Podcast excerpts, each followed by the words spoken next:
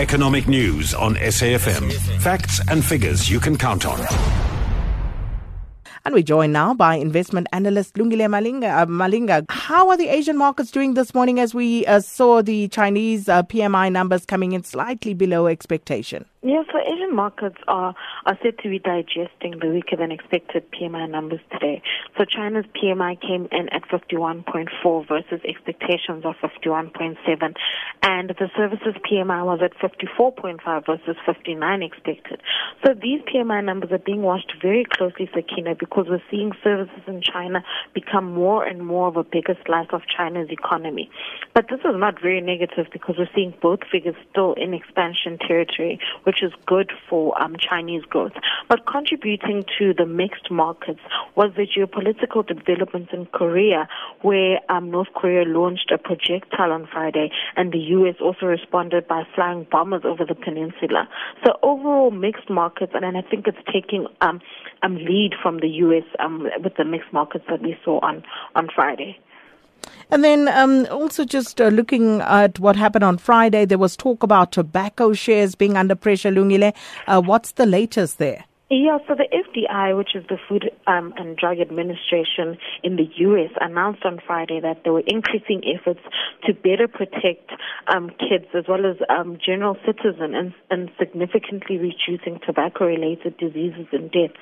So this places nicotine and the issues of addiction at the center of their tobacco regulation efforts.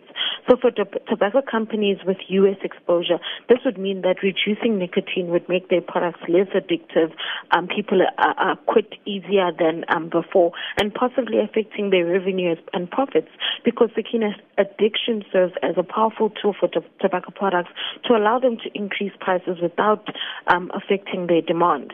So we're seeing um, a whole lot of talks um, around this. Um, and in South Africa, um, a local stock that was affected was British American Tobacco, which has U.S. exposure from um, the Reynolds um, acquisition. So um, globally, the, we saw um, tobacco shares um, being weaker, but this is something that is being watched closer. Mm. And then uh, the week ahead, Lungile, what important data points should we look out for? Yeah, so this week we're seeing a whole lot of global PMI numbers um, that will be in the spotlight, including South Africa um, with its Standard Bank PMI, which will be released this week. So it'll be interesting to see if South Africa is still moving in the opposite direction to global PMIs, which have been in expansionary ter- territory and were not being um, picked up by the global growth, which we used to historically. So we used to see um, global growth acting as a c- catalyst for South African growth. Um, also key will be the Euro Q2 GDP, which is something we want to keep an eye on as we're looking for signs of strong growth and recovery in that area. Um, the UK interest rate decision will be also an interesting one because we've seen high inflation as well as high um, pressures in regarding the the weaker um, pound. And we saw in the last meeting, we saw that three out of the eight members voted for in- interest rates to increase in the area. So it will be key to see if um, more members are voting for an increase in interest rate in the region. And lastly, in the U.S., we're seeing employment numbers out on Friday, which are always key for investors as we're looking to see for growth and employment, which um, increase the probabilities of um, the Fed increasing interest rates in the future. Well, we'll leave it there for this morning. Thank you so much, uh, Lungile Malinga, uh, investment analyst, and we'll speak to her again tomorrow.